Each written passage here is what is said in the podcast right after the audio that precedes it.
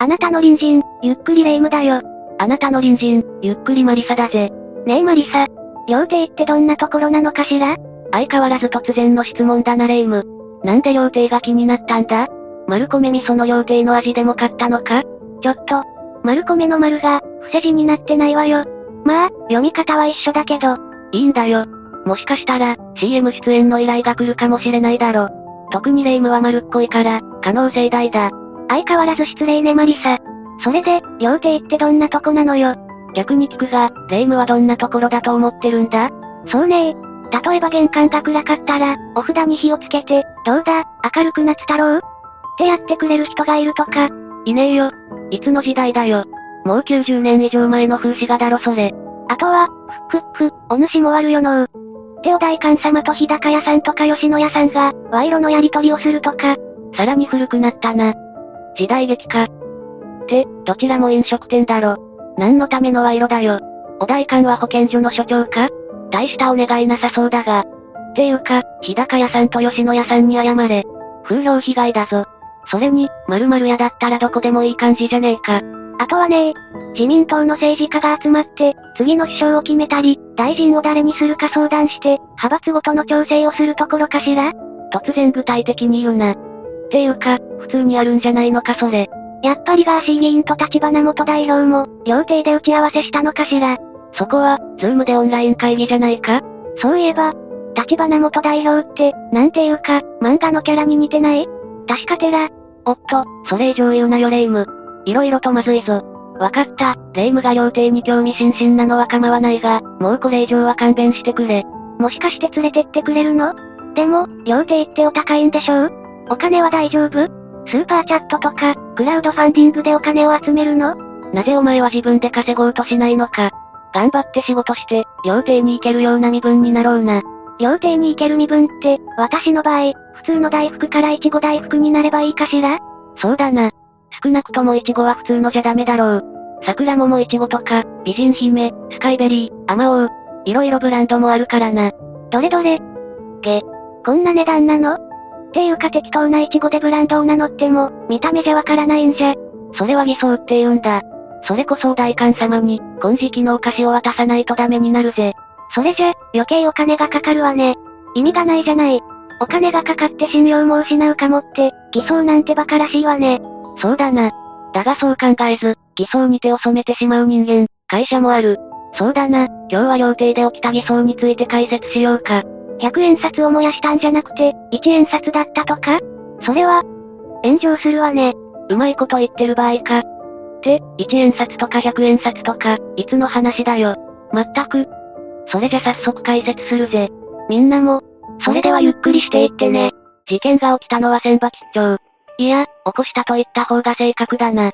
この千葉吉兆は、大阪市中央区の吉兆グループの高級料亭で、創業者の雪亭一が、1991年に子供たちにのれん分けを行った時、その三女であった雪幸子の夫、雪正則が、当時の吉兆千葉店を与えられて改良したんだ。うん夫の名字が雪さんああ。彼は婿養子で吉兆の板前だった。なるほどね。優秀な板前さんを、一族に迎え入れたって感じかしら。でも料亭ってなんか、かなり歴史がありそうって思ったけど、1991年ってことはそうでもないのね。そんなことはないだろう。少なくとものれん分けが、1991年だ。例えば創業者が50年経営していたなら、結構な期間になるぞ。私のイメージは、新作さんが三味線弾きながら、大野さんと一緒に月を見ている感じなのよね。新作？誰のことだ？新作って言えば、高杉新作でしょ。何言ってるの？マリサも知ってるでしょ高杉新作は知ってるが、お前のイメージ、時々ぶっ飛ぶからわからんわ。しかも時代がバラバラだ。ついていくのに苦労するぜ。それで、その千葉吉兆って何やらかしたの？霊夢、囁きおかみって知ってるか？ああ、あれね。なんか記者会見で隣の男の人に、頭が真っ白になったとか、囁いて言わせていた人よね。そうだ。あの会見はこの千葉吉兆で起きた事件の、謝罪会見での出来事だったんだ。そうなのね。あの会見、なかなかの衝撃だったから覚えてるわ。っていうか、コントみたいだったわよね。なんであんなことになってしまったの？そうだな。それには千葉吉兆が起こしてしまった偽装やトラブルについて、説明が必要だな。まあ、この偽装の内容については、およそ高級料亭とは思えない、顧客に対する、ひどい裏切り行為が蔓延していたんだ。そんなにひどかったの？ああ。それじゃ一つずつ見ていこうか。まず一つ目の不祥事だ。2007年10月28日、千葉吉兆が運営する福岡市岩田屋本館地下2階。吉兆天神フードパークで、売れ残った黒豆プリン、桜ゼリー、抹茶ゼリー、タルト、ほうじ茶ケーキ。この5種類の菓子のラベルを毎日貼り直して、消費期限もしくは賞味期限の表示を、偽装していたことが明らかとなったんだ。え？え ?5 種類って、それに毎日張り替えってやばいでしょ。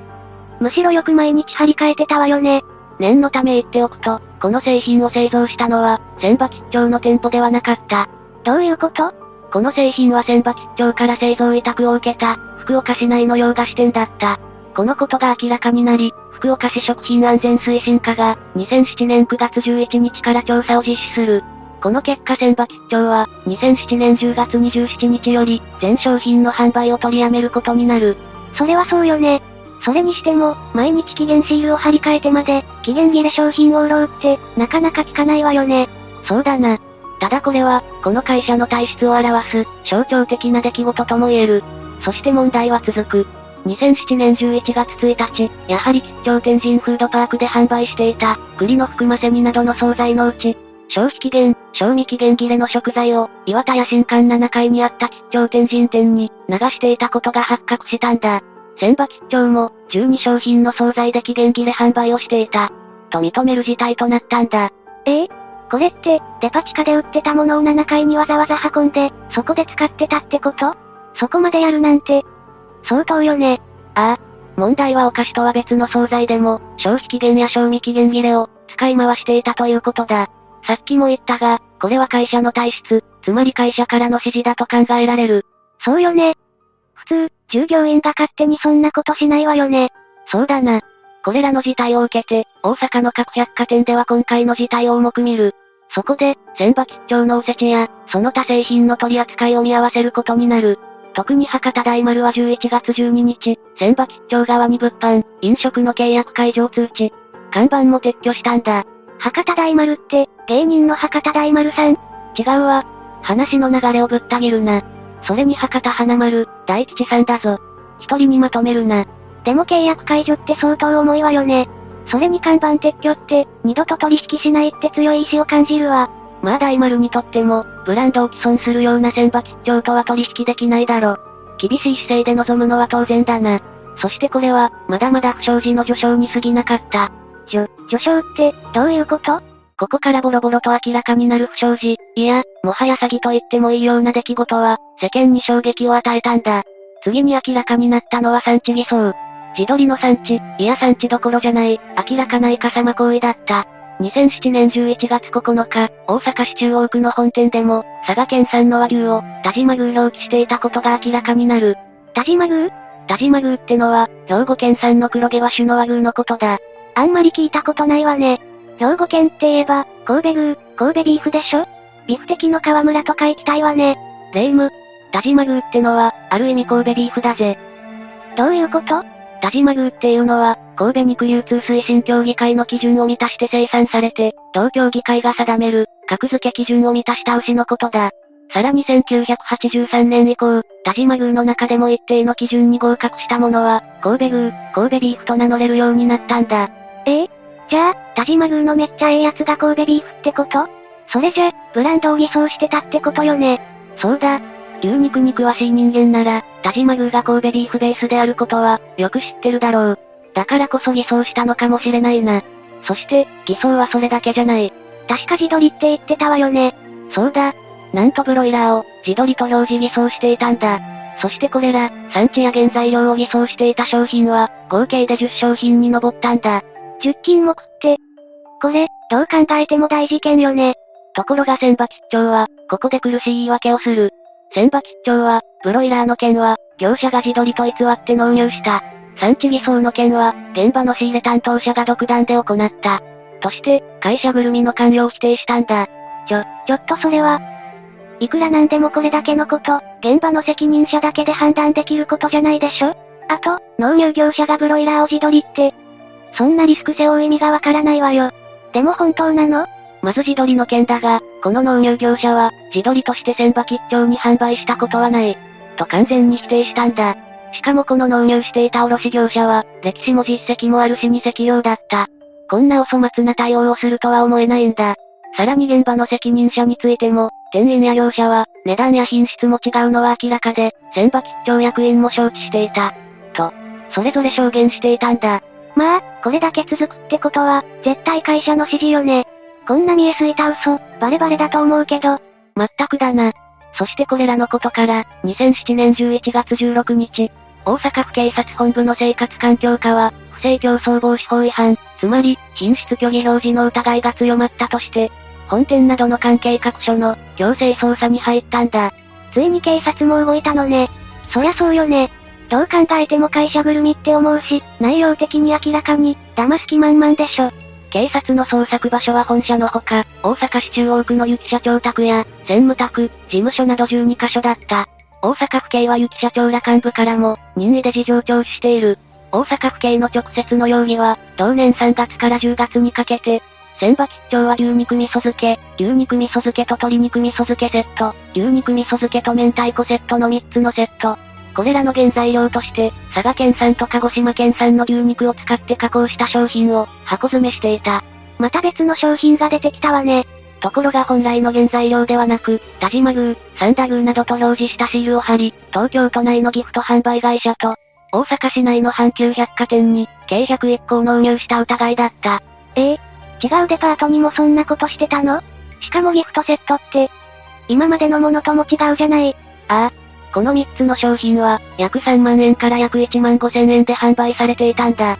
これは、言い逃れできないでしょ。大阪府警の捜査に対し、千葉吉兆の幹部らは、商品表示の一部に虚偽があった事実については認めたんだ。だが、会社ぐるみではない。幹部の承知事項ではないなどと、組織的な関与を否定していたんだ。いやいやいや、無理があるでしょ。末端の社員とか一担当者が、こんなこと独断でできないわよ。まったくだ。あまりに苦しい言い訳だな。大阪府警は偽装商品が多岐にわたることから、末端社員らの単独行為とは考えにくく、不正が長期間継続していて、不正が放置されてきた疑いが強いとみて、捜査を進めたんだ。そうよね。どう考えてもおかしいわ。ここまで来ると、他にもありそうよね。鋭いなレイム。その通りだ。千葉吉兆の不正はまだまだこれからだぜ。漫画の男坂みたいな感じ出さないでよ。あれは一旦あそこで終わったけど。大丈夫だ。この事件はまだ終わらない。まあ、何も大丈夫じゃないんだが。次に何が起きるのか怖いわね。次は無許可での梅酒の製造、及び販売だ。捜査の経緯で千葉吉兆が、種類の製造を行うのに必要な、酒税法上の許可を得ずに、梅酒を製造していたことが明らかとなったんだ。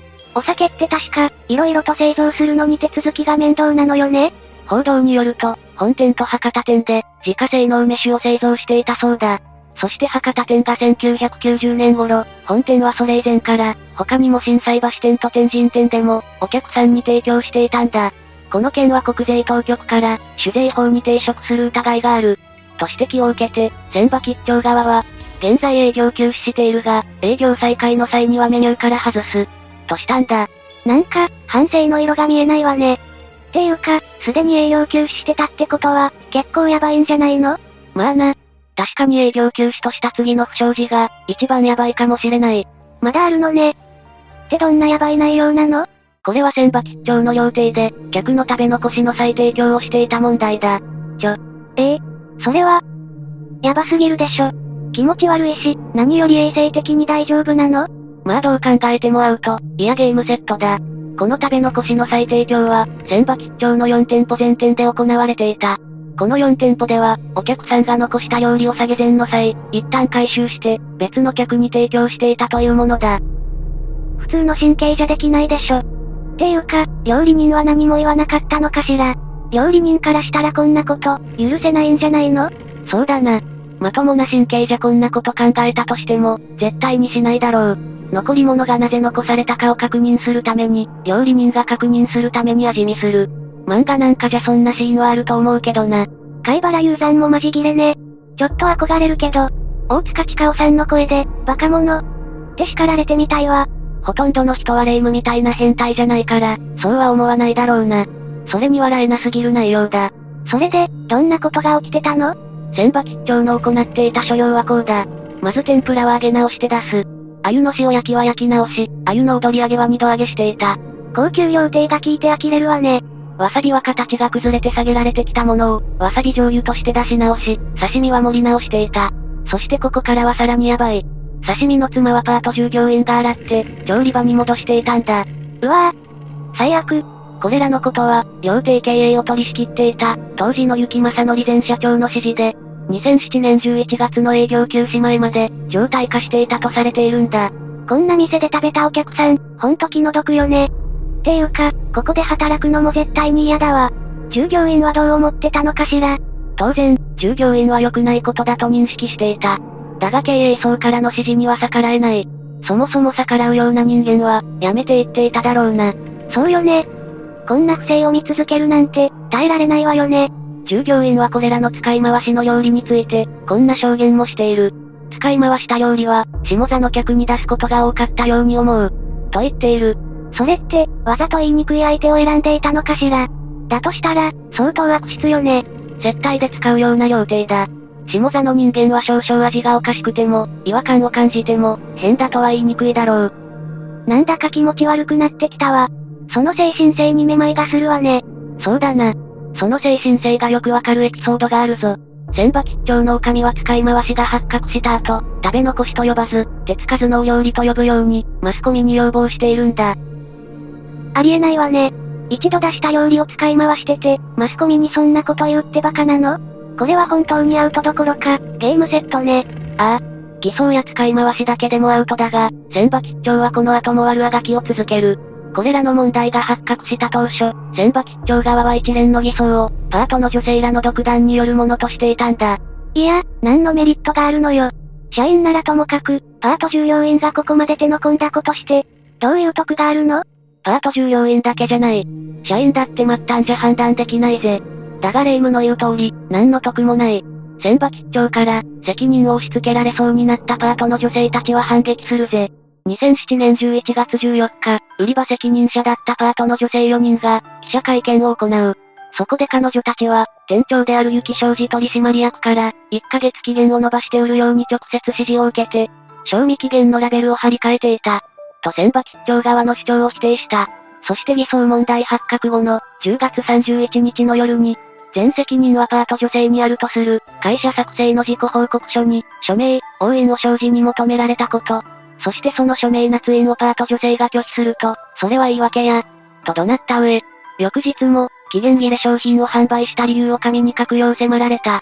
と一連の経緯と、千葉吉兆経営陣の関与を明らかにしたんだ。千葉吉兆ひどすぎるわ。この取締役、何考えてるのかしらバカじゃないの？結局、このパート女性たちは押し問答の末、1時間半後に署名せずに帰宅している。当然よね。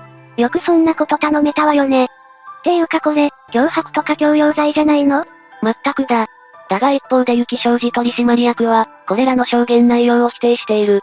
その後2007年11月16日の、大阪府警による家宅捜索、強制捜査でも、パート女性従業員の証言や、仕入れ業者の証言を、改めて全面否定したんだ。まあ否定はするでしょうけど、これだけ嘘まみれだと、何も信用してもらえないんじゃない？まあな、そして今までの嘘だけじゃない。証拠も出てきたんだ。捜査によって、店の在庫や仕入れの数の報告が大阪の本社に、毎日ファクシミリで店舗から送られていたことが判明する。このように、千葉吉兆側の主張に矛盾が生じるに至って、ようやく12月10日に会見が開かれるんだ。そしてこれが、当時爆発的に流行った、囁きおかみ誕生となる。来たわね。囁きおかみ。この会見では女将の雪幸子をはじめ、取締役が揃い、会見を開いて経営陣の関与を認めた。ようやくね。遅すぎたとは思うけど、手遅れもいいところだわ。そしてこの会見中、言葉に詰まる長男の菊郎に、母親の女将である雪幸子が助け舟を出すんだ。そっと幸子が長男の菊郎に返答内容を小声で指示し、菊郎がそれを追うむのように、塩らしく繰り返す様が、マイクで全て拾われてしまうんだ。この時、会見場は失笑だったわよね。悪いけど、私も笑っちゃったわ。そうだな。やったことのヤバさとこの会見の面白さは、相当の衝撃だったぜ。ちなみにこの会見の面白さは、東京スポーツ主催の、第8回、ビートたけしのエンターテインメントショーで、特別賞を受賞してる。狙ってないのに、賞を取っちゃうなんてね。ビートたけしさんは、あれはコントだよな。あれ本当にやられたら、絶対叶わないもの。と、語っていたそうだぜ。まあそうよね。あれだけ真面目に謝罪しないといけないシーンで、あれは反則よ。過保護というか、過干渉の母親と独り立ちできていない息子、そんな構図だったしな。まあ、会見は面白かったけど、会見自体は大失敗よね。もはや、会見の成否の問題じゃなかっただろうな。千葉吉兆はあの会見以前に、もはや死にたいだったろう。何せ不祥事のオンパレード、デパートだったからな。デパートに出店してたのにね。うまいこと言うなよ。ってドヤ顔するな。結局、千葉吉兆は2008年1月16日、大阪地方裁判所に民事再生法適用を申請する。これを受け裁判所は、吉兆に保全命令を出したんだ。負債総額は、金融機関への債務が約6億。損害保証債務が約2億の、計約8億円。新社長に就任した雪幸子以外の役員は、全員が隕石辞任した。ささやきおかみは残ったのね。1月21日、大阪地裁より民事再生手続きの開始決定を受け、幸子新社長が会見を開く。一連の経緯について再度謝罪し、同席した料理人らより、幸子新社長就任について説明を行った。本店を22日に営業再開する一方、新斎橋店及び天神店の運営から撤退。再生計画は、2008年8月5日までに提出することとし、再建の道を歩もうとするんだ。再生ね。でもこれだけのことして、お客さん戻ってくるのかしら。私だったら絶対に行かないけど。まあ、そうだよな。2008年5月、客の食べ残した料理の使い回しを、10年以上も前から行っていたことが発覚して以降は、予約のキャンセルが相次いでいた。そしてお客さんが事件発覚前の半分、そして末期には3分の1程度に減少していった。そうよね。そうなるわよね。っていうか、よくそれでも半分のお客さん来てくれたわね。ああ。だがもはやどうしようもなくなった千葉吉兆は、資金繰りに窮し、グループ内外の支援を受けることもできなかったことから、2008年5月28日、大阪市保健所に飲食店の廃業届を提出し、経営破綻する。6月23日には、破産手続きの開始が決定したんだ。グループの支援も受けられないって。まあそうよね。同じ名前で風評被害もあるだろうし、できれば関わり合いになりたくないわよね。だろうな。これだけ信用を失ったら、もはや再建は不可能だっただろう。いくらなんでもひどい話だし、まあ仕方がないわよね。それ20年もそんなことしてたなんて、お客さんのこと、なんだと思ってたのかしら。ちょっと腹が立ってきたわよ。まったくだな。お客さんより、儲けの方が大切だったんだろうな。料理は心って、神田川さんとか料理人もよく言ってるのに、あんまりよね。美味しい料理で人を幸せにする。そういう理念を忘れた千葉吉兆は、いずれ潰れる運命にあったんだろう。値段が高いからいい料理ってことじゃないのね。料亭にちょっと憧れてたけど、安くてうまい。が一番かもしれないわね。それじゃ、今日は松屋で食べましょう。マリサ。どうしてそうなるんだまあ別にいいけど、私、松弁ネットの会員なの。ポイントすごくもらえるから、お弁当にしましょ。それじゃ、食べたいもの選んでね。おごるわよ。おお、珍しいなレイム。じゃあ、俺は、牛飯ね。私はカルビ焼肉定食。もうポチったから、変更は効かないわ。ケチなレイムがおごるって言ったから、なんかおかしいと思ったんだよな。私はブラック会員だから、20%もポイントもらえるの。ふふ、すごいでしょ。ブラック会員、なんだか嫌な響きだな。大丈夫よ。それじゃマリサ、松屋にお弁当取りに行ってきてね。よろしく。お前まさか、行くのがめんどくさくて。えへ、ウーバーイーツとかだと高いんだもん。出前館とかより、やっぱりマリサーイーツよね。誰がマリサーイーツだよ。くそ、はめられたぜ。おごってもらうんだから文句言わない。ほら行ってきて。みんなの隣にも、こんなちゃっかりした隣人が、大手を振って生活しているかもしれない。そうね、ちゃっかりさんは可愛いから、許してもらえるわ。騙されちゃいけないぜ。おかしな隣人に惑わされることがないように、気をつけるんだ。お腹が空いたわ。マリサ早く行ってきて。あ、そうそう、みんながまた会う時まで、無事に過ごしていることを祈ってるわ。ぐぬぬ、それじゃ、次回も私たちの隣人として、ゆっくりしていってね。仕方がない、行ってきてやるよ。